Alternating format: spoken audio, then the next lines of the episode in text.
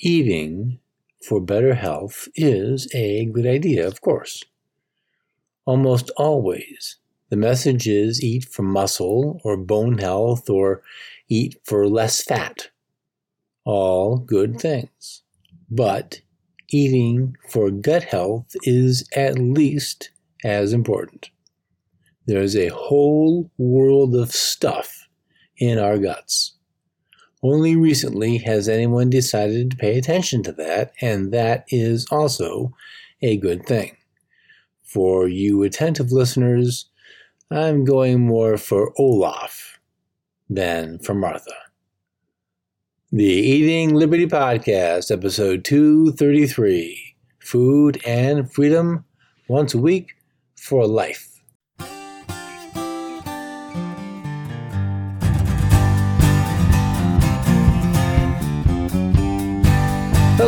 Folks. Dann Reid here.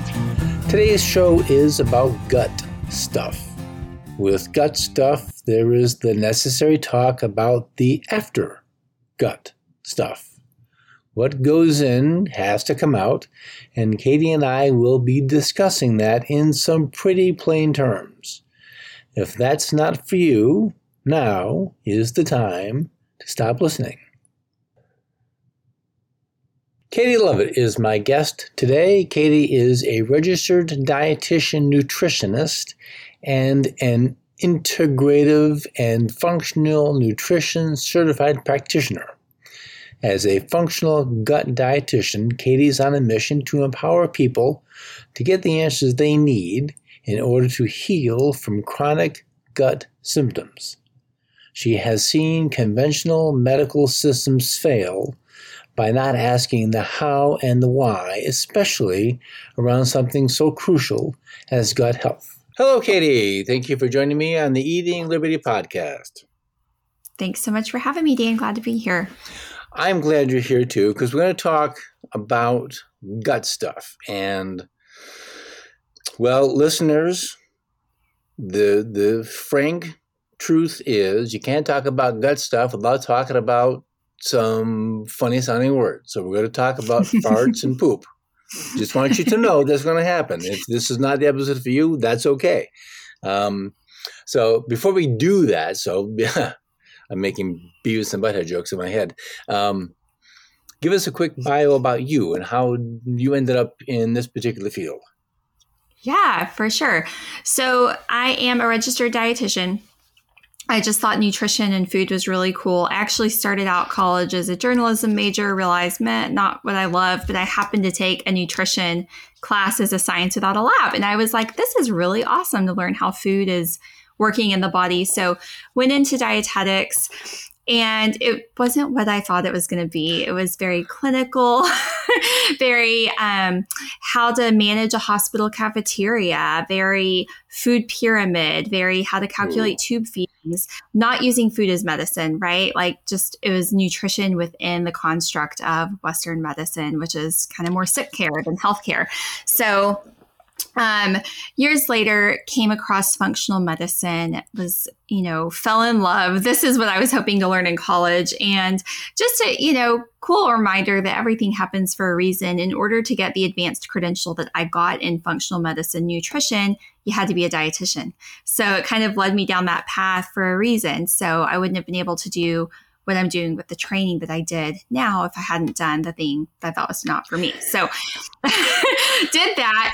And, um, you know, I really, you're told you have to pick a niche, right? You need to pick a group of people, specific group of people to work with. Just functional nutrition is too broad.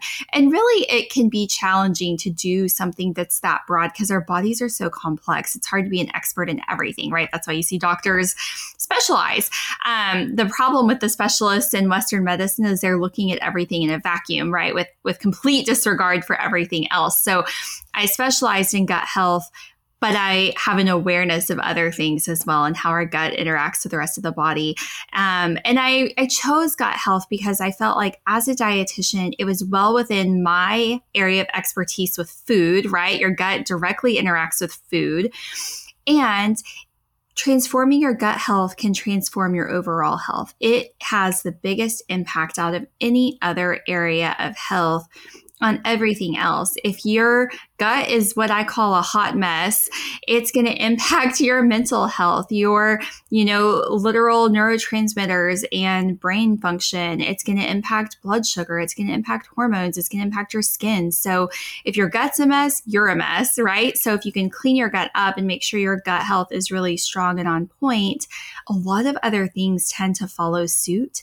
And then that just leaves you with maybe a few things to go chase versus 25. That makes sense. It does make sense. And so there's there's, there's probably five dozen different strings to pull as the place to begin. Yeah. And and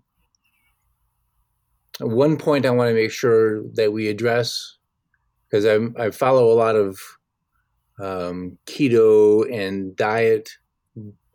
Some of them are call themselves gurus. I'm not entirely convinced I agree with that, but one of the one of the one of the pushes in any guru niche, certainly for health and whatever side you're going, is this idea that there's one solution to your problem. There's one solution to mm-hmm. everyone's problem. One size fits all, and that's just a bunch of hooey. It's absolutely not, not the case. And so, what I think I want to do to get to the now you focus on women, but I think that gut health problem is not unique to women. I think there are certainly plenty not of men unique. who have the same problems. And I just signed up with a new man today, actually. Excellent. So I do work with men. I just mostly speak to women because they're the ones who are most outspoken about gut health issues. So, huh? That yeah, I I really don't know. That could be. Um, so let's let's invent. We'll, we'll, call them. I don't know. We'll call. I, I like Frank and Sally. My favorite go-to names. Um, and Frank and Sally have been eating the standard American diet for their whole life because why wouldn't they? They were told this is what you eat. You eat the food pyramid. Oh, we should, sorry, now we eat my plate, which is just full of crap, just full of garbage. And so, and I, if you are, as the listener, go grocery shopping, pay attention to the people in the store. Pay attention to what's in the cart. I also, mm-hmm. I also DoorDash, and I have DoorDashed for donuts and Gatorade and limited cup of soups and Pepto Bismol. Yeah. Well, oh, there's sure. a correlation here, dear customer, that the reason you need the last is because you eat the first. So there's there's lots of sources for problems. So re, and so sugar's a big deal. I think sugar is going to now you can answer you can talk to this. I think sugar is going to upset the pH of our stomach, which is going to cause the bacteria that live in our stomach to be unhappy. Unhappy bacteria make unhappy humans, and unhappy humans turn to pharmacology, even over the counter stuff, Tums, um, mm-hmm.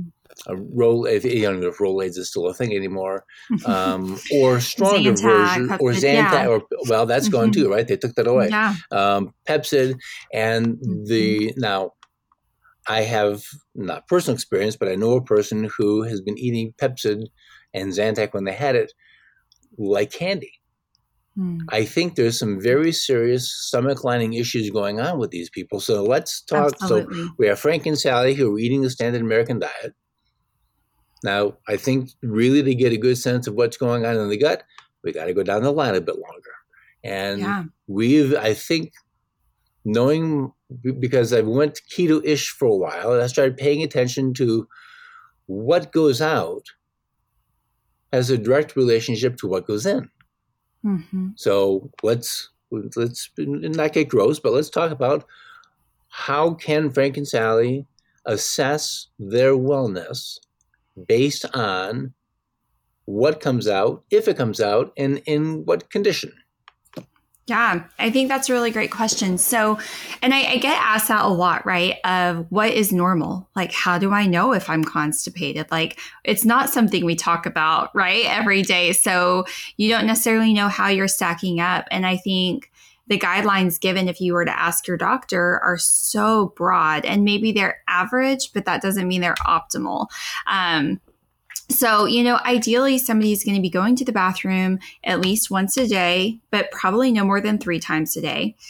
If you are straining and going every single day, you may still be constipated. You know, um, if they look like little bunny pellets, um, you could just be not getting enough water, not getting enough fiber. But I would still kind of put that in the constipated realm. You're probably not fully eliminating that uh, bowel movement um, whenever you're going.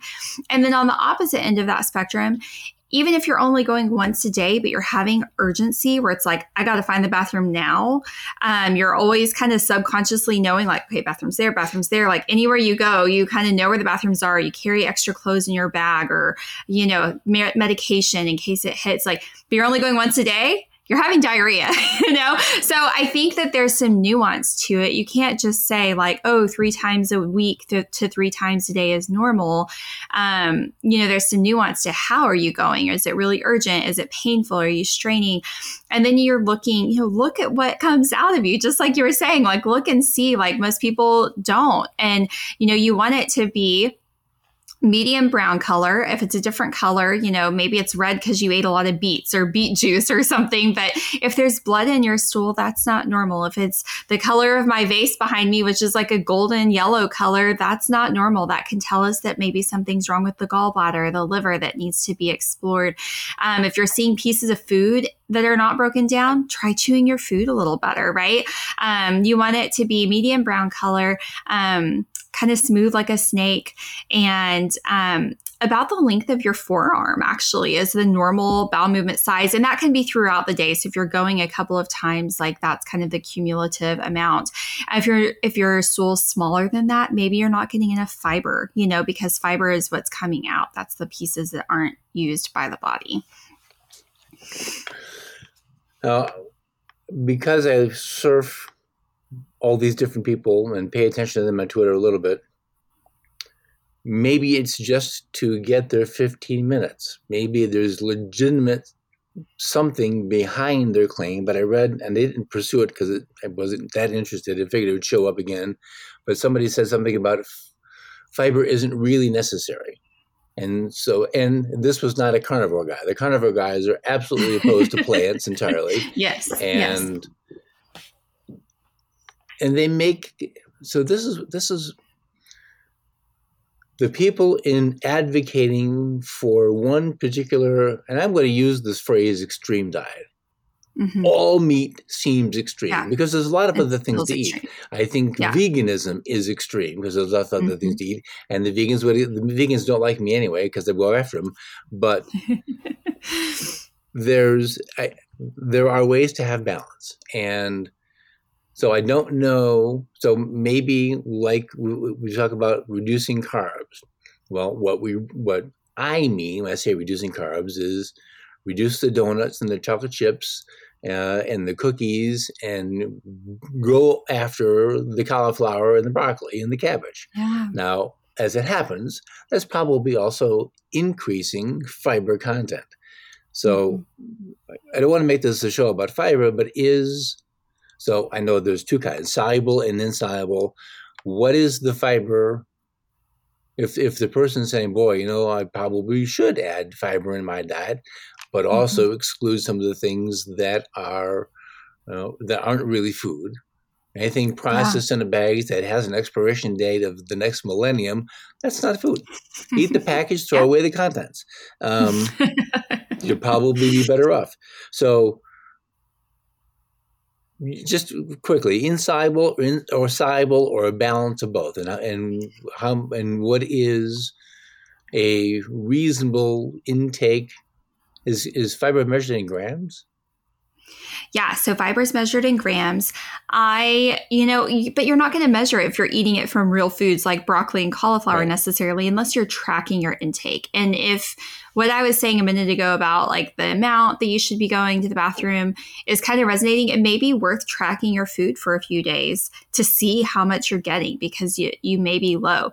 Um, ideally you want to be 25 to 35 grams a day um, some people say you know our hunter-gatherer ancestors ate upwards of 100 grams a day um, our microbiomes have evolved since then so that means the tummy bugs in your large intestine have changed and adapted but not all the way to a fully processed diet, right? So if you go try and eat 100 grams of fiber tomorrow, you're probably going to not feel very good. so um, you want to increase it slowly don't go add, you know, a huge fiber supplement, you know, to get your fiber. Like that's just relying on a supplement to fix a food problem. So I'm not opposed to a fiber supplement to help out and make sure and round out, but we want it to be coming from food because we know that there's something magic in food that man can't recreate, right? Like foods are so complex. We still don't know all of the different components and different, you know, polyphenols and vegetables and fruits. Like we still don't fully understand everything, but we know that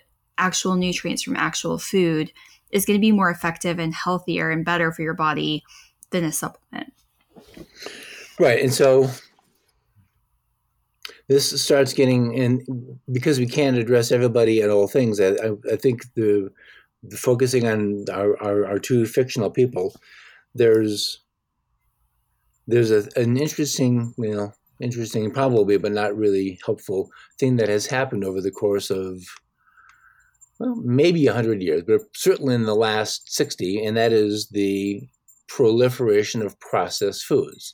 So, mm-hmm. and, and there's, there's kind of maybe, maybe now that more people who are getting into what you're calling it, what you are in functional medicine, uh, or simply people who are choosing a particular diet, extreme or otherwise, are probably more aware of what's going on in their body and with their body than yeah. the folks who just ate what they were told to eat. So you brought up the phrase food is medicine, which is completely true. But the opposite of that is food is poison, which is also completely yeah. true. So mm-hmm. it sounds, it, it gets kind of weird quickly that if if certain foods are so bad, why would they sell them? Well, that's a whole other show, and and I've actually probably done that show. Um, but the the choices people make about the things they put in their face, which go into their gut, which go out at some point, mm-hmm. and get absorbed into their body, right? Right. So that's circulated throughout their entire body. Right. So now we have the macros protein, fat, carbs, and all the micronutrients. And that's that's I think the beginning of the problem where a lot of people, even myself, I know that I need them and I have sources to get them, and one of them is I eat a much better salt, Redmond real salt. But I also it, it gets hard fast, and by eating the bad stuff, and I'm going to judgment call. Yes, Twinkies are bad stuff. Pop Tarts are bad stuff. Um, I, th- I think there is a not just the absence of the good stuff, but I think there's actual harm done mm-hmm. to our system by eating the bad stuff. And this gets to something I think is important, which is kind of for every person, they're going to have to figure out what is the root cause of my problem. I think yeah. so. What my goal here is to empower the listener with a little bit of a little bit of information to start to. It's not the physician heal thyself thing, but in kind of a way it is that you are your first line of defense or offense to your health and wellness, but you have to know what's going on. Yeah.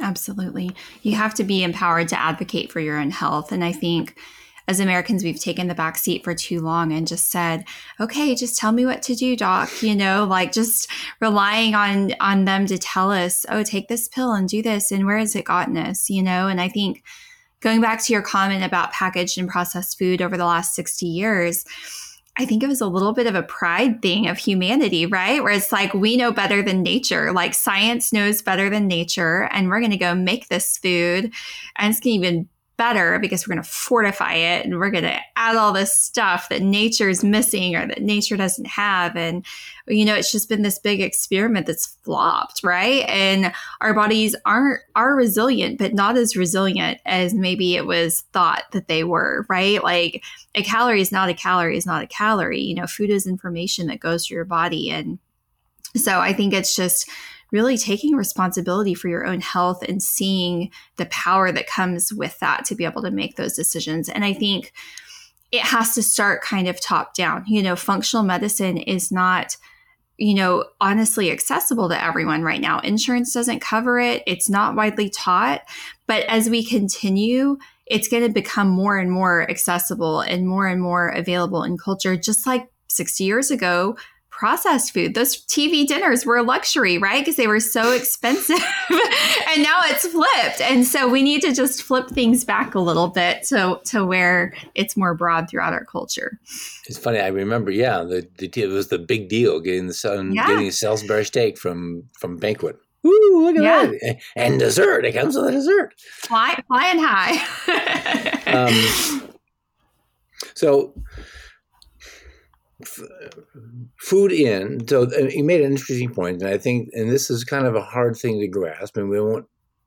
Uh, calorie in doesn't always equal calorie out, and, and it's not like those math books back when I was a kid. Um, one of the things I think that people don't pay attention to uh, as consuming of calories is just sit on the couch flipping the channels does consume calories. Not very many, but it does consume calories. And so it isn't expecting recreation to burn off the excess stored calories stored in the form of fat is probably not going to work, but that's also another show. And I haven't done that show. I need to do that show. But yeah, that'd be a good show. There's so we have a so we, we're, we're consuming I'm using the royal we, well, every the inclusive we. So we're consuming we're consuming crap. So garbage in. Now the system, our gut biome and our body are having to deal with things they don't really want to deal with. They're going to do it, and they're going to either cause inflammation, which makes your pants don't fit because you're you're swollen and your the intestines are a little bit swollen. That's a weird thing to say, but don't fit very well. I don't feel very good. I can't bend down, mm. tie my shoes. Something just, I feel gaseous inside mm-hmm. or legitimate stomach pain. Now, those things, we, everybody knows what stress feels like. It's 4.55 on Friday. The boss comes in and says, I need you to do this hour-long project in seven minutes. They're like, oh my God. That's, that stress is real stress. But there's also physiological stress that you don't necessarily feel but your body says, "Oh, well, you want to feel it? Ha, try this." Yeah. And what's going on when when we have stress and then we're we're eating genetically modified bananas and you should probably I don't know I don't, I'm on the fence about bananas I don't eat them but I'm on the fence about bananas but you're eating GMOs and you're causing gut stress and you're eating lots of sugar and so you have a peanut butter and jelly sandwich on white bread and potato chips and an apple. That's your lunch. There's not really any food there. It's just all yeah. sugar.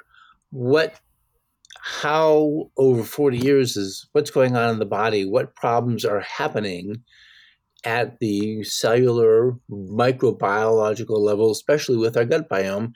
And then let's talk about how that affects the gut brain axis, because I think that's important. Yeah. It's so important. So, I want everyone to think about this theory called the triage theory. And it was something I learned about whenever I was doing my functional training. Um, and if you think about an emergency room, like the example that comes to mind just because of my timeline is like Grey's Anatomy episode, right? Where like there was this episode where there was like a bus and they were going to a wedding or something, and there's this like horrific accident. There's like 50 patients with you know varying injuries getting rolled into this emergency room. And the team is there and they have like a system like a color code system to like tag the most urgent people to get these people triaged as quickly as possible. And that's what our body's doing every single day with nutrition and nutrients. So there's this triage theory of nutrients and we're not going to talk about microbiome specifically with this example because it doesn't the person who came up with this theory was speaking to nutrients. But I think it's fair enough to um, extend it a little bit into the microbiome, and we can talk about that too. Um, but your body wants to keep you alive today, first and foremost, right? So it's not concerned about making babies 15 years down the road. Um, if you don't have enough nutrients to get through today, if you don't have the nutrient stores to keep your immune system strong, to keep you, you know, from getting sick and dying, if you don't have enough nutrient stores to let you walk and breathe today. So it's using all of the nutrients that you have for immediate needs. And then if everything is well and you have plenty of nutrients and everything like that, things are working well down the road too, right? But it comes to a point where your body has been in this immediate keep alive state for so long.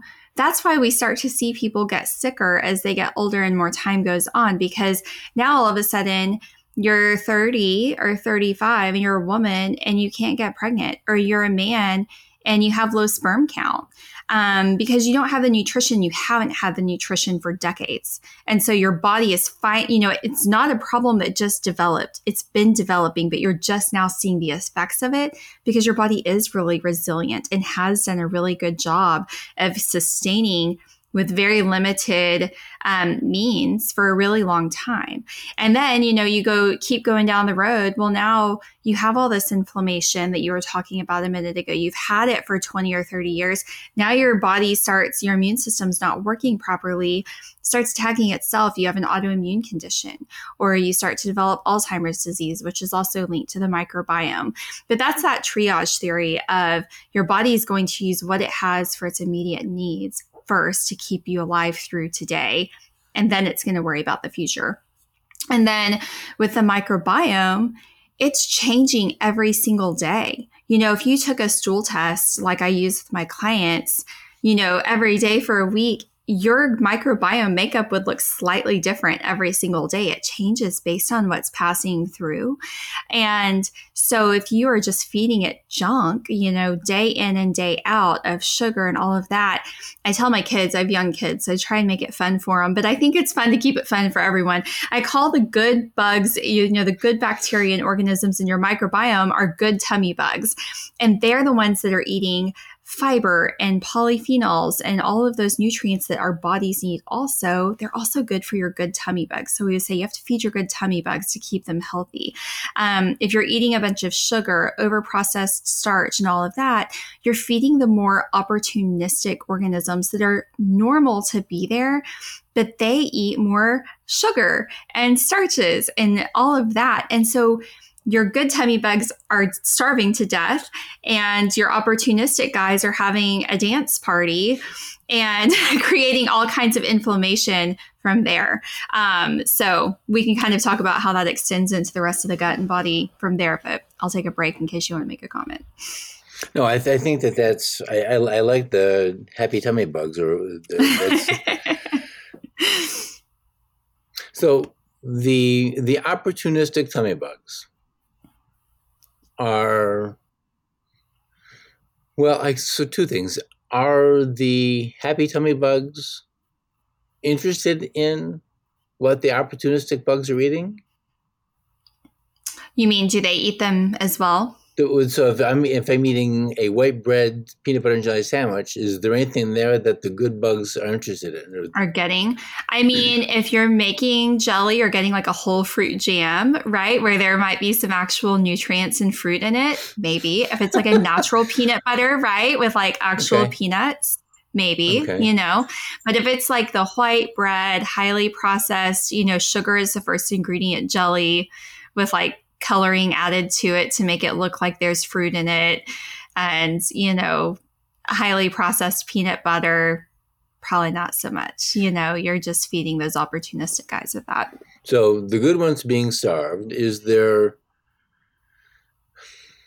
i guess i'm sort of wondering if there's like this mortal combat between the opportunistic bugs and the good bugs. And are is is there microbiome murder happening in the stomach or is it just being are they just being starved to death or is it yeah they're just kind of being starved out. Like they're friendly neighbors. Like they kind of cohabitate together you know naturally.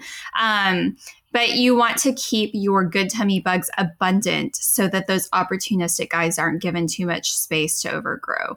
Um, so when that happens, let me just kind of walk through what that looks like. So the good tummy bugs, let's just talk about what they do, right? Like they're making some nutrients for us. We know that they make nutrients that then are reabsorbed into our body. They're helping keep our mucus lining. We actually have a mucosal lining in our in our along our intestines they're making that lining. They make short chain fatty acids, which which are fuel for the lining of our gut. If you've heard of leaky gut, that's where that breakdown happens of that mucosal lining, the epithelial cells. So your skin is epithelial cells. It's the same kind of cells lining your intestines. Those start to break down and become damaged, and it can let things into your body that should not be there. So I always say, like, your your gut is kind of like a bouncer at a club and a CIA all in one. So it's letting things into the body or kicking them out, like keeping them out of the body. And it's also gathering information about our environment and what's going on and communicating that to our body from there. So it's like a bouncer and a CIA. Because um, if you think about it, the inside of your gut is actually the outside world it's a tube that's open at both ends. It's like a garden hose.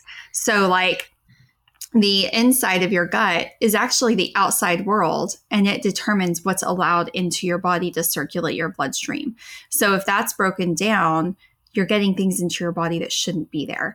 Um, so that's large particles of food that aren't fully digested that your body doesn't know what to do with. So it flags it. You start getting all these food sensitivities going on.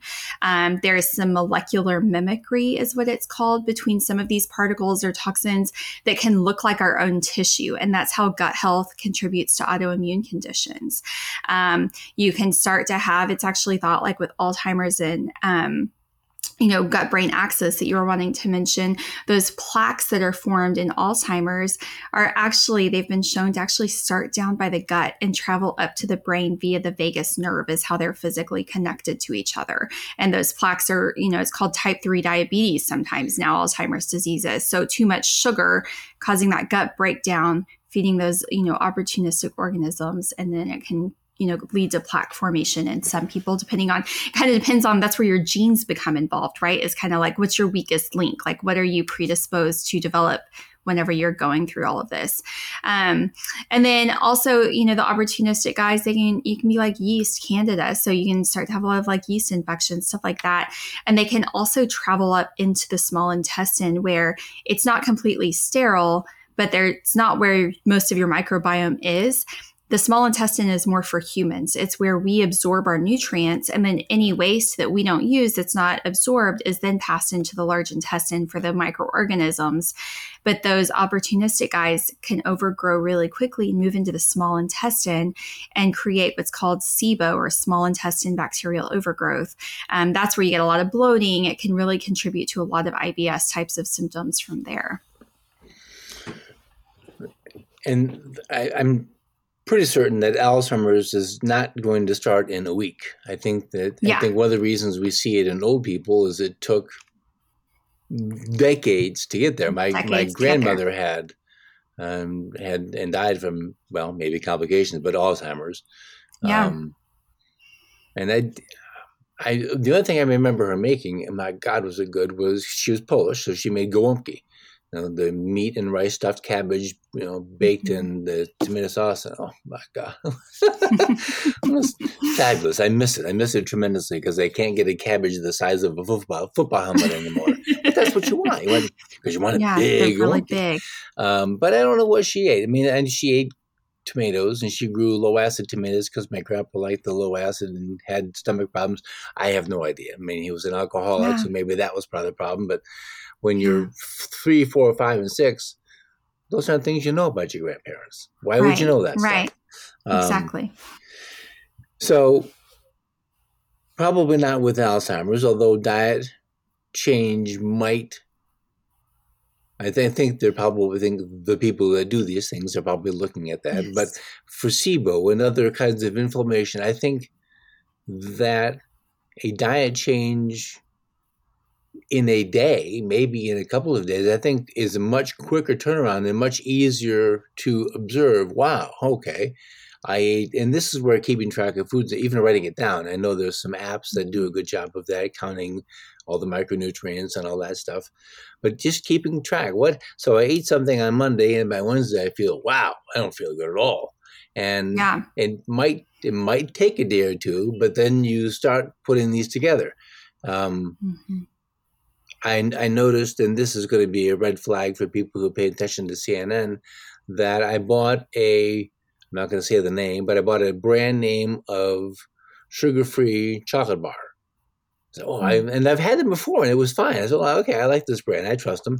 Uh, it was white chocolate with erythritol. Mm-hmm. Oh my god! Mm-hmm. So, well, okay, erythritol, slow yeah. down. First of all, your body makes it, so stop with that. Yeah. Um, yeah. But I noticed that after eating this uh, a, a portion of this bar, not a lot, the next day is like, wow, this is this is not the bargain. Yeah, um, sugar alcohol is not I digest it. It can cause a lot of problems. It can cause a lot of problems, and I eat other things with with with erythritol or monk fruit or a few I have it because I'm working on doing keto stuff here. I'm trying to eliminate sugar and all the things I can. And when you go to the grocery store, it's very hard to do. So I haven't. That's never. That one bar, that one product was the thing that caused like this. Wow. All right. Well, I, I, I waited yeah, a couple of days, and maybe that wasn't it. Maybe it was because they had a bunch of stuff. Maybe it was all the cabbage ate. Nope, mm-hmm. wasn't the cabbage. it was the bar. So it the bar. I have I have successfully eliminated. Uh, well, I, made a joke. I have eliminated that. Yes, I have. But I've yeah. also um, multiple ways. Yeah, and I actually have. I actually have Dann on my website a free symptom tracker. Um, we can include the link for people too. I know we'll probably talk about all that later, but free symptom tracker with an interpretation guide so people can kind of get a peek into my brain and how I go through this kind of thing with my clients. That might be really helpful for listeners too if they're wanting to track food yeah, for a few days. I think so. yeah, we're, we're going to get to that in a little bit. Um, so I listened to you a couple times, a few different podcasts, and on both of those podcasts, you brought up something that I never would have thought about. Didn't even occur to me digestive enzymes. What is mm. a digestive enzyme and why do we want it? Yeah. So your body makes digestive enzymes, right? And they help to break down our food so that you can use it. And um, it's this really cool, I think maybe this is what you're referring to, Dann, but this like orchestra that all works together in sync. Um, you were talking about like pH of your stomach and everything before. So we'll go into that a little bit. But so you take a bite of food, right? And you chew it up 30 to 40 times per bite to applesauce consistency. I seriously like get so many comments from people saying, "Wow, Katie, I chewed my food for 3 days and all my digestive symptoms are gone." Like I'm like, please don't pay me. Please do not hire me for me to tell you to chew your food. Like, try it. Chew your food 30 to 40 times per bite. That allows your stomach to release stomach acid. Your stomach actually releases about 20% of the stomach acid before you ever even take your first bite. If you'll just sit there and think about the food for a minute and relax and like allow yourself to kind of salivate, that triggers it and then your stomach's ready to receive that meal that you're going to be putting into it instead of playing catch up. So, a lot of people, kind of going back to the heartburn stomach acid conversation we were having earlier, think stomach acid is bad, right? Like you have heartburn. Oh, it's because I have too much stomach acid. It's actually most often because you don't have enough stomach acid to break down that food that you haven't chewed, that you've wolfed down in a distracted way and probably overeaten so just being more mindful of chewing your food really well, taking 15 to 30 minutes to really slowly eat a meal and savor each bite. And you're going to eat a lot less too. So if you're trying to lose weight, you're going to feel satisfied a lot earlier because it takes about 30 minutes for that signal to reach your brain. So your stomach is super acidic, and that's to kill any pathogens, any bad bugs that might be on the food or parasites or anything like that. Not much can survive in the stomach. So it's it's almost completely sterile. Um, then that so that food is released into the small intestine. And the small intestine is not wired for that high acidity. It doesn't have the strong lining of the stomach. So whenever that acidic mixture it's now called chyme is released into the small intestine your body wants to neutralize that acidity. So it releases basic digestive enzymes. So these are going to be coming from the pancreas to help break down carbohydrate and some fat and protein, as well as from the gallbladder. They're they're made um, bile acids are made in the liver, then stored in the gallbladder to be released as a bolus or a large amount all at once to go in and um, emulsify or mix up with that acidic mixture and neutralize it and then it goes down. But if you don't have enough acid to begin with, it never stimulates the rest of those digestive enzymes. So those that food is really struggling to get broken down. So that's where a lot of people may find themselves with really slow motility because your body's like holding on to it really trying to break it down. That's where you're going to be more like constipated bloated gassy or running to the bathroom with diarrhea because your body is just like, I can't break this down, trying to flush it out of your system. So, those digestive enzymes are really, really important. Know, so my statement about pH was based entirely on a hypothesis of my own. That when I was, uh, my grandma had, she ate Tums like candy. I just figured that's what she did. But in eighth grade, I ended up going, I forgot what what version of it was, but I, I took a, a barium milkshake, which is just horrible, uh, because for, for years I was complaining about having it would just come uh, like heartburn, but just all yeah. the way up and just it's like unbelievable. It just it hurt. It's it so painful, painful, yeah, unpleasant, and nothing good about it. And and back then, I don't think anybody knew about if they did they weren't talking about it and there was, certainly wasn't social media to share it so i had no way of knowing that gut biome and gut health was a thing so yeah. my diet was a purely crap diet. Um, and it's it's not that my parents were trying to be mean to us. My parents were doing yeah. what everybody else did. But I ate a lot of candy, ate a lot of dessert, ate a lot of white bread, ate a lot of chips, things, uh, pasta, things that are going to cause a lot of problems. And it, it they didn't discover anything. There wasn't any big mm-hmm. hole, no ulcer. Like, well, everything looks normal. We don't know what's going on. Thanks, Doc. Yeah. Which, even though as we know a lot more now, that's still kind of what people hear a lot. So, well, so still happening to people everywhere.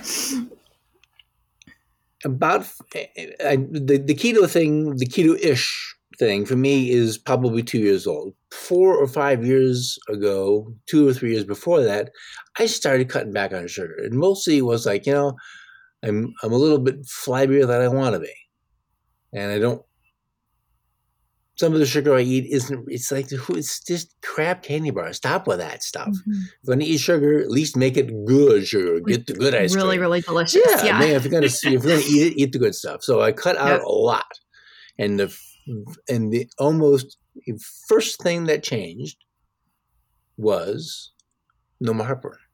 It's like mm. whoa, mm. this is, and so now if I overindulge in sweets, and overindulge sounds like a lot. Overindulge for sweets for me is is maybe half a portion for somebody. It doesn't take very much for the stomach to say, "Hey, we thought we talked about this. We want that out of here." It's gonna, and so now there's no, this is what you get, and so here has some acid. Okay, that's the limit. Today's done, and yeah. it never occurred to me until about a minute ago that maybe it wasn't a too much acid problem. Maybe it's a too little acid problem.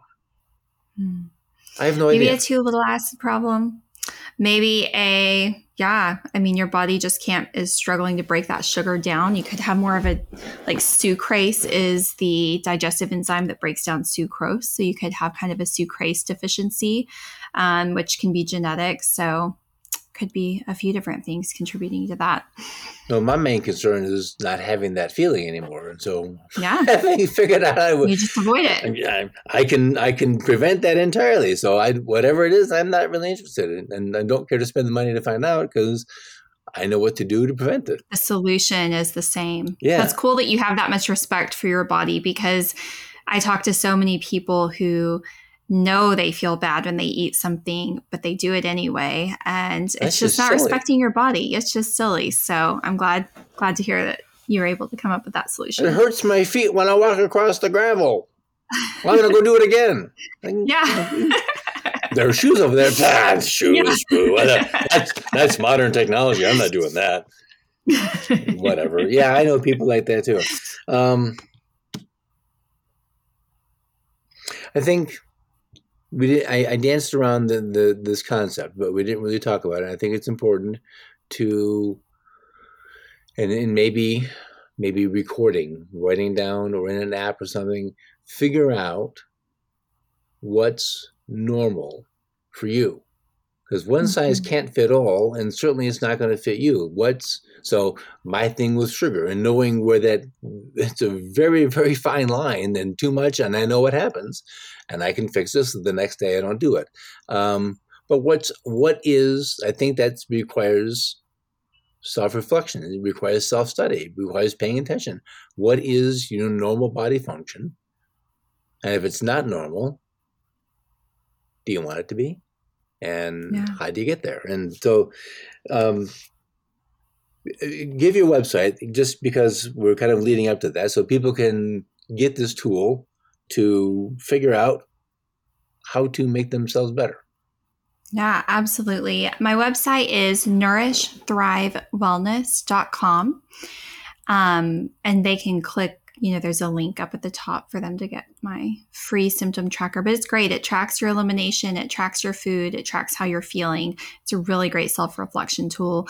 And another question that you just asked that I think is so important is Is your function normal and do you want it to be?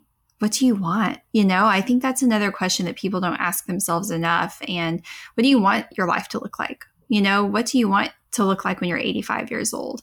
And how can you Do start you taking want to steps? be 85 years old? Yeah yeah. How can you stay, start taking steps today that will make that future a reality you know because you are creating your future every single day? So i love that question. Uh, you know and i don't think it's exclusive to americans but that's the culture that i know.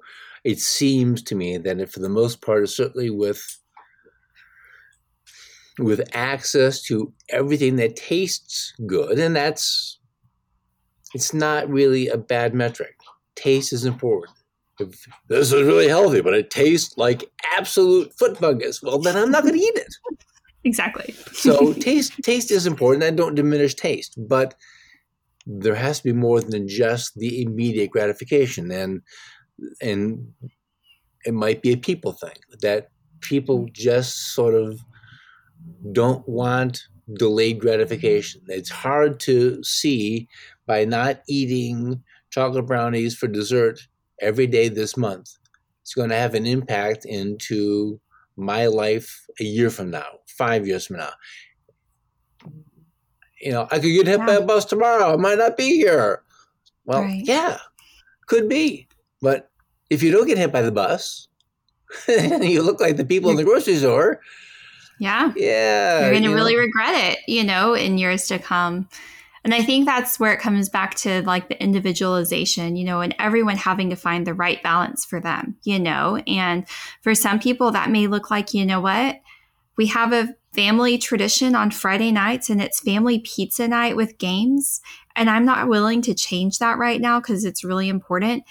But I'm going to get a cauliflower crust pizza and we're going to serve it with a side salad. And I'm going to have one piece of pizza and a really robust, awesome, nutrient filled salad.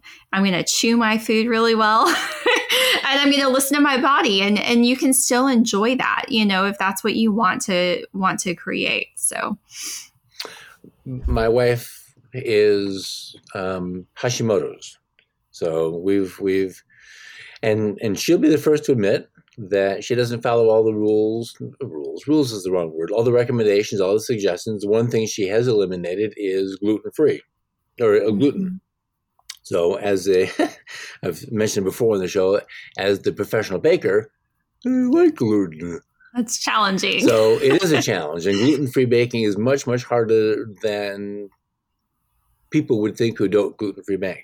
Um, so we I, we did find, and they've sort of crafted a pretty stinking good cauliflower pizza crust. It's not, no, it's not exactly the same. Um, and and I don't do bread all that much, but I do once in a while. I do gluten free Detroit style pizza, which is pretty good. so, um, so we do do that. Uh, there are ways. There are ways to sacrifice. Depending on your emotional attachment to the thing, sacrifice might be the right word. It might be Yeah. the necessary thing. To me, it isn't a sacrifice. It's a it's a change. It's a thing we it's substitute. That's the word I'm looking for. It's Mm-hmm. A substitute. The preference is that one. The substitute is going to be a little bit less off, but how I feel about it, and then that really does make a difference. How I feel after eating it, not just emotionally or guiltily, but physiologically, I feel Right. better. It's like wow, Yeah. you know this. This is a, this is this is a good substitute. worth it. Yeah. And I think that's a good question too is your emotional attachment to food because food is emotional, and it is social, but we need to also make sure that we are emotionally fulfilled in other ways, right? And not using food to help us emotionally. You know, we're we're I heard it on a podcast recently where, you know, um food comes first instead of food coming last. So like you are fueling yourself to live your certain life in a certain way. So you're eating in a certain way to do that versus life happening and then eating based on how life went. So that would be like, oh, I had a really rough day. So I'm going to, you know, commiserate or I'm going to, I had a great day and I'm going to celebrate with food. You know, it's really using food to fuel your day and inspire your day to be great and help create your day. Well, there's there's the bit of a behavioral modification there with uh, Yeah. reinforces the food, or uh, so reinforcing the good day, and I don't know what you call it. It's not punishment, but um, you know, years ago in, in cooking, talking about the difference between the French culture and the American culture is Americans live to eat and French eat. Mhm. No, eat, the Americans eat to live and French live to Mhm. eat because it's just savoring. Yeah. Now, there's more Mhm. to it than that, but the point was that. Uh, well, the, the point of the cook was to sort of bash on Americans for not Right. taking the time to appreciate food in its fullness and its vastness, Yeah. and they're just sort of shoving things in their face while they're driving between drive-throughs. It's like, well, Yeah. that's actually a valid point. And I think it goes to taste too. You were saying, you know, we're just eating based on how it tastes, but I think that our taste buds and our taste preferences have gotten so narrow and so basic and so limited where we're just wanting the sugar, salt, fat. Whenever you expand what you're eating, you have so many more flavors. You know, you have different herbs and spices and more nuances. And I think it actually expands your eating experience and makes food more delicious. And your taste buds change too, to where, you know, if you're eating like, you know, probably you and I are eating, Dann, for a while, and then you go back and eat a cheeseburger from a drive through or whatever, and you're like, man, this just is not doing it for me anymore, you know, because our, our changes have adapted, our tastes have adapted. It doesn't even the smell. I DoorDash. I go to McDonald's. The smell Yeah. isn't it? Nothing. It's like this is mm. this is revolting. No. Well, so let me ask you. So if we're, and this is this might be all tied together. So we have a myopic selection of things we prefer to eat. So we're excluding. Let's just let's just make it easy. Ninety-five percent of the foods possible we're excluding. Obviously, not everybody's going to want to eat all of that ninety-five percent. Um, right. but even let's say we expand it from five percent to twenty percent, you increase it three. I'm not. I'm not good at math. Threefold, fourfold. Is it also the case by increasing all these new foods, we're increasing the opportunities for making happy tummy bugs happier and maybe even new happy tummy bugs? Yeah, absolutely. So there was actually a really cool study done called the 30 Food Study, and it showed that people who ate at least 30 different plant foods over the course of the week had significantly reduced IBS symptoms. So you think about 30 different foods, that's actually not all that many. It's not like it's 130, you know, 30 different foods. I wouldn't say if you're eating, you know, a lot of people come to me and they're like, Katie, I can eat five foods. You know, that's all I can safely eat without flaring my symptoms. Um, if you're one of those people, don't try and eat like 30 foods tomorrow. You know, you probably need some more help um, because you have more stuff going on. But if you're just following like that standard American diet, processed foods, try to track how many plant foods you're eating for a week. And if you're not getting 30, try doing 30. And you're going to seriously increase and improve those good tummy bugs, which crowd out those opportunistic tummy bugs. And you're going to feel a lot better. Well, that's a good, yeah, that's good. So that's there's a good reason to expand your palate, even by double. Yeah. So if you like five, find find five more. It doesn't have to be extreme all or nothing. It can just in- incremental shifts and pivots can have a really big impact. Well, that's good to know. So those are things that that we can. It's not the Alzheimer's thing, but things we can see in a day or two. We can say, yeah, and um for this is this is probably an unfair question, but I'm going to ask it anyway. For people okay. who think they're depressed, or they know they're depressed, or and and it's it's not like I stub my toe in the morning and I'm depressed about being in pain all day. I think more in the like the closer to something I'm not even sure what it means to stay clinically depressed, but something really going on. Is there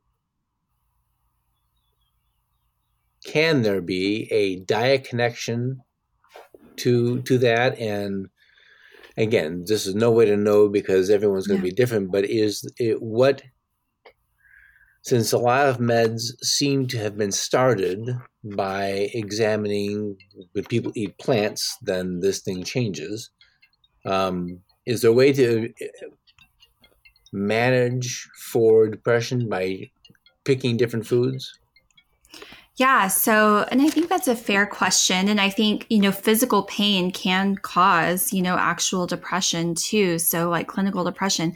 Um, but about 80% of serotonin, which is the feel good, um, you know, neurotransmitter, um, is produced by the gut microbiome. So if you're and those good tummy bugs specifically, so if those good tummy bugs are are down, they're starving to death. You know, I said they are making nutrients for you, serotonin and dopamine. Those are part of what's being made by those good tummy bugs. So you are having reduced serotonin and dopamine levels by um, you know, allowing those microbes to starve. So, just by eating more plant foods and bolstering your gut health and boosting your microbiome, you know, people might see a reduction in those depression symptoms. Okay. And I don't know if there's a connection here, but is there a connection between mitochondrial health and gut health? Yes, there is. um, so, yeah, so um, there's gram negative bacteria. Okay. Um, it's type of bacteria.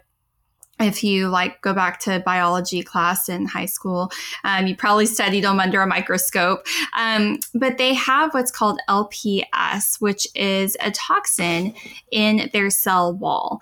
Um, so, you know, think about like a bubble, right? Is going to be this little bacteria, and the outside of the bubble is the cell wall and they have this LPS, this lipopolysaccharide, and it's a toxin to us. So whenever those cells die, those bacteria die, those toxins are released. They're actually endotoxins.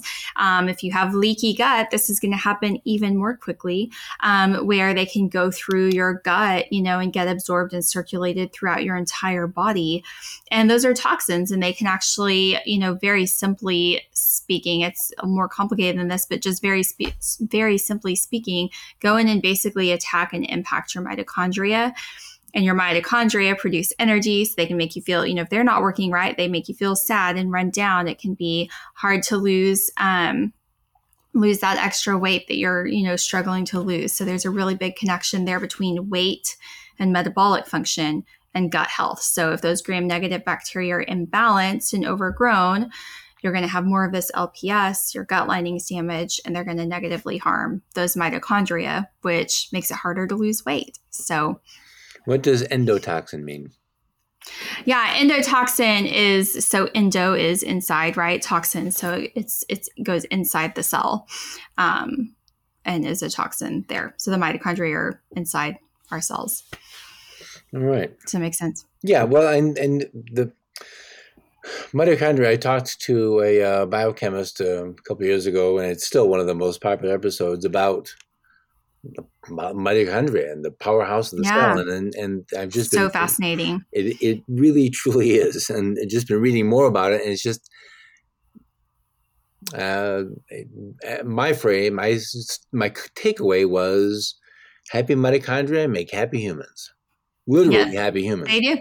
And yep. it's just it's stunning that that little teeny teeny thing can have such a big impact. But huge it, impact and huge impact on like longevity and quality of life and all of that. So there's this huge longevity movement coming through, you know, right now, which is cool. But um, you want longevity and good quality of life as you get older. You've got to pay attention to mitochondria and gut health because they're impacted by your gut health too. Man. So, all right. Well, I think we've got a good start here, and there's and I think one of the things that gets in the way of people pursuing learning about gut health is it's not a People magazine issue. Mm.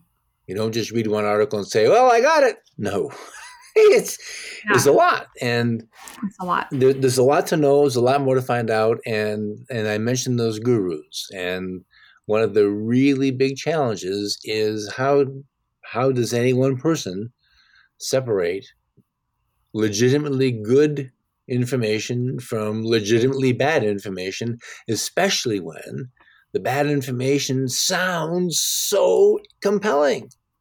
Yeah. That's like, yeah, I gee think whiz. It's it's a challenge, you know, and it's something I really try to navigate every day of how can I help people see through all of this, you know? And I think it goes back to being responsible for our own health. If anyone is claiming that they have the one solution for you, if they can rescue you, if they can fix all of your problems, they're overpromising. You know, there's just nobody out there. There's not one person that can fix everything for you. You are your own solution, right? You have to be. And it's this journey. It's going to take time. Health is not a destination it's a journey it's a state of being and it's a journey to be there you aren't at healthy you become healthy you are healthy so right um, you know i think that's a huge red flag if you see these claims if it feels too good to be true if they're big bold claims that are real grabby they're claiming they can fix all your problems I would run the other way. You know, they've got to take a balanced approach. You've got to find somebody who resonates with where you're at too, you know, and what sounds good because there could be a colleague of mine sitting right next to me, and we both overall have the same approach, but our perspectives may be slightly different and the way we go about it might be different and they may be a better fit for you personally you know and that's fine. I think we all have our own unique gifts and talents to bring to the world and so really finding somebody that you connect with versus has all these big flashy claims you know is really important too well, yes, I agree with that. Now, so in all of the things I've gone through, and I I, I pondered the carnivore idea because the people I listened to made really very good, convincing. Yeah, they're good speakers, and they made good mm-hmm. arguments. Say, okay, I get this, but I keep going back to so my uh, Kyle is the, his name. Um, Kyle has done everything. He he he's done the raw everything, just because and Kyle's, I think, fairly unique. He did raw diet to find out what happens. Yeah. And just an experiment. Yes. So yeah. I've been guilty of that sometimes. Not as extreme of raw or carnivore, well, but he, um, he, yeah. He did them all. He followed them all to find out. So the only thing he can speak to authoritatively is what it did to him. Mm-hmm. But there's at least a reasonable extrapolation to somebody else. And so what I've decided, and I run the, all these crazy ideas by Kyle, is that 100 years ago, Granny was right. Every, yeah. Everything in moderation, um, mm-hmm. and certainly sugar in moderation, processed foods in moderation, and I would even go further and say processed foods probably to exclusion. But as a parent with kids who who see that stuff with their kids' lunches at school and get that stuff that Yeah. sport, you know, oh great, great, great game, kids, here have your treat, and it's just it's just processed food. Well, It's- and it, there comes to be with kids too, and even people that emotional component where you don't want to cause damage emotionally because you're the parent that never lets them have anything and now they've grown up super restricted right? And you know if you kind of let kids like feel oh wow i ate way too much birthday cake and i'm not going to do that again kids are a lot better at respecting their bodies than adults are they can Right. learn those lessons a lot earlier sorry to interrupt but it's just there's that component too right where you have to be so careful with kids especially as a you know girls with girls you you really have to be careful with their relationship with food Well, my one of mine is she's the girl, she's the kid. I, I knew a I knew a guy like this. I knew a guy who lived on cigarettes, beer, and peanut M and M's, and was as thin as a rail, six foot two, Yeah. and it could disappear turn sideways. yeah Um, my daughter doesn't live on cigarettes and beer, but she's just she's just thin going to be thin. That's she's got yeah She's she's got grandpa's genes, and ain't nothing going to change that. The other daughter, well, she got the Eastern European side, so she's Mhm. she's going to have a rough. That's hard as sisters too seeing like what one sister does or even in a couple you know my husband is very thin and kind of like that like he could eat complete junk you know probably not feel great but he would be thin still you know and so that can be challenging to to see to live with somebody who doesn't doesn't matter what they eat It, You know, well, it is, and on the outside on the outside. Yeah, so the the young one wants to eat, you know, Nutella and banana sandwiches for lunch, and I was like, you know, I just I don't want to do that because there's there's. I, I don't anyway. It's it's it's It's, it's, tricky. tough. It really is. It's very, very difficult to manage, and it's easy Yep. for me. I have my preferences, and there's things that make you know, you know, caramelized cabbage and chicken livers. Oh, why did you cook? Oh, breakfast. Well, yeah, it smells terrible. Well, then don't eat it. I won't. Good, more for me. great Uh, so I'm okay with that. Um, well, I think that's a good start. Then there's, like I said, there's just there's there's so much more to go into, but uh, really this was just a a gut biome primer. I want to move into a sort of a they, they call it now. Uh, the quick fire. So it's just a short answer part of the show, which I think is kind of fun. My neighbor picked up a copy of my cookbook, Cooking for Comfort, and lets me know when she's making the recipes and also how much she loved the dish. She likes it so much she bought a copy for her friend. Pick up your copy of Cooking for Comfort from the blog page, culinarylibertarian.com slash cooking for comfort or on Amazon. Of the five Awesome. flavors, sweet, salty, bitter, sour, or umami, which one's your favorite? Mm, umami for sure What's your favorite food? Ooh, favorite food. I have to say roasted broccoli. I know that that's like a very nutritionist answer. It is so good. it's like it's like that umami kind of flavor with a little bit of bitter and it's kind of crunchy with the oil, you know, you put a little bit of avocado oil, roast it, put whatever, you know, seasonings you want on it. It's so good. I do a similar thing with cabbage Mhm. and bacon, and just like cr- caramelize the bacon and the cabbage together and just up like deep brown, not quite burnt. Yeah. burnt is Yep. burnt is garbage. Just- and, and that umaminess is like, oh my Yeah, so good. And and cauliflower too. Cauliflower cabbage. I never did it with, with with broccoli. Didn't know it was possible, Mm. so I had to give it a shot. Try it out. It's so good. You'll be so glad you did. What's your least favorite food? Mm, I have a few. Which one is the least? I'm to go with mushrooms. I do not like mushrooms because of the texture. So, with mushrooms also comes olives because they are a very similar, like rubbery texture. I can't do it. Mm. it's very sad because they're good for you, but I just can't do it. What sound do you love? uh, my girls singing to each other. I think that's really sweet. What sound do you hate? My girls screaming at each other. Yeah. what gets you excited? Uh, seeing other people excited about their passions and dreams. I love seeing people lit up about that. What turns you off?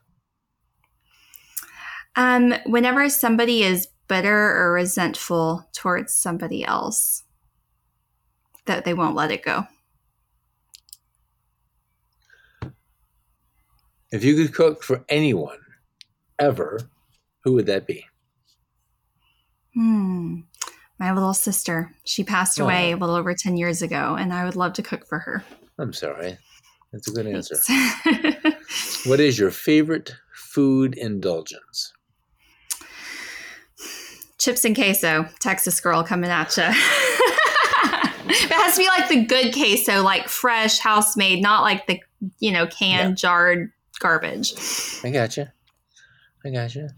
All right. Well, I actually have another part, and we have a few minutes. It's called the Chef's Table, which I do for the Patreon supporters. So we're going to give a, a pretend goodbye here. Uh, thank okay. you very much for your time today. I appreciate it. Tons of information, so that was good news. Wonderful. Thanks so much for having me. My pleasure. All right, folks, that's going to do it. I'll add Katie's website address to the show notes page, culinarylibertarian.com slash 233. I'll also add her Facebook page. Thank you for listening. I appreciate you being here. Thanks also to my Patreon supporters. Katie's Chef Table portion is up on the Patreon. Become a patron with Patreon, and you can access the Chef's Table portions of the show as well as the bonus content I put up. Recently, I added crab pâte à choux for gougères as garnish for our crab bisque.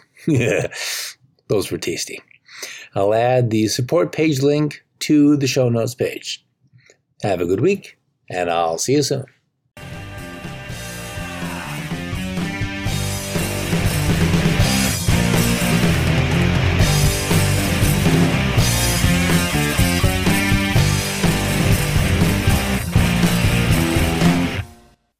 Music for the Culinary Libertarian podcast is provided by Matthew Bankert at mattbankert.com.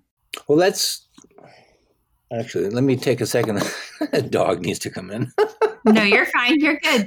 poor, poor boy. Give me one second. Poor puppy. Come on, buddy. Come on.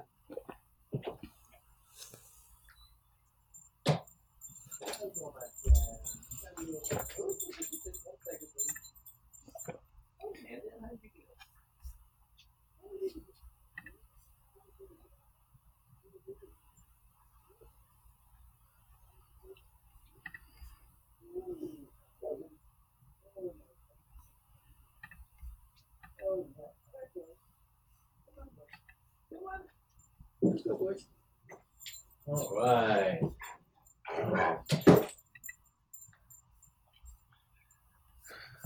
Oh, are you happy to be inside now? You wet, stinky dog. we, I don't. So in Texas, you don't get snow. We got winter. Winter reminder. Oh, well, by the way, it's winter time again. Thanks. Oh, that's fun. Yeah. We actually did have it's so I grew up in the panhandle, so the part of Texas that's like up at the top by Oklahoma. And we did get snow there. We would get like a foot of snow a couple times a year. Like we get snow. Here they get like ice. Oh, that's And it's so funny. Well, yeah, I mean it's bad because they're not equipped. There's lots of overpasses in DFW. We don't have sand trucks or anything like that, you know. So everything shuts down for like three days. Like until there's not a remnant of ice remaining anywhere will things stay shut and because i did grow up like i would my mom took me to the parking lot whenever i was learning to drive and she'd pra- you know have me practice kind of skidding out in ice and like how to correct. And so i did learn but yeah. we don't get anything like you guys. Um